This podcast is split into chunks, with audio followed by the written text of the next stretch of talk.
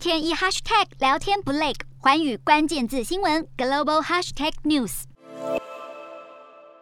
泰国公共卫生部长八号签署了一份公文，宣布大麻正式从毒品管制的名单中移除。也就是说，民众将可以无限制的种植大麻，但种植者必须要向政府来注册，而且不得用于非法目的。泰国政府更表示，希望可以借此提高大麻的经济价值。好，其实泰国早在二零一九年就已经修改麻醉品法，成为东南亚第一个合法化医疗用大麻的国家，如今泰国采取进一步的放宽政策，目的是要让大麻成为泰国的绿色经济作物，更定定了五大目标，包括让大麻具有医疗价值，让民众将大麻用在自我治疗，以及具有经济与商业的价值，创造工作机会。最后鼓励相关的研究，而政府最后也再三的保证，会确保开放后的大麻用途，并适当的管制，避免造成滥用的状况。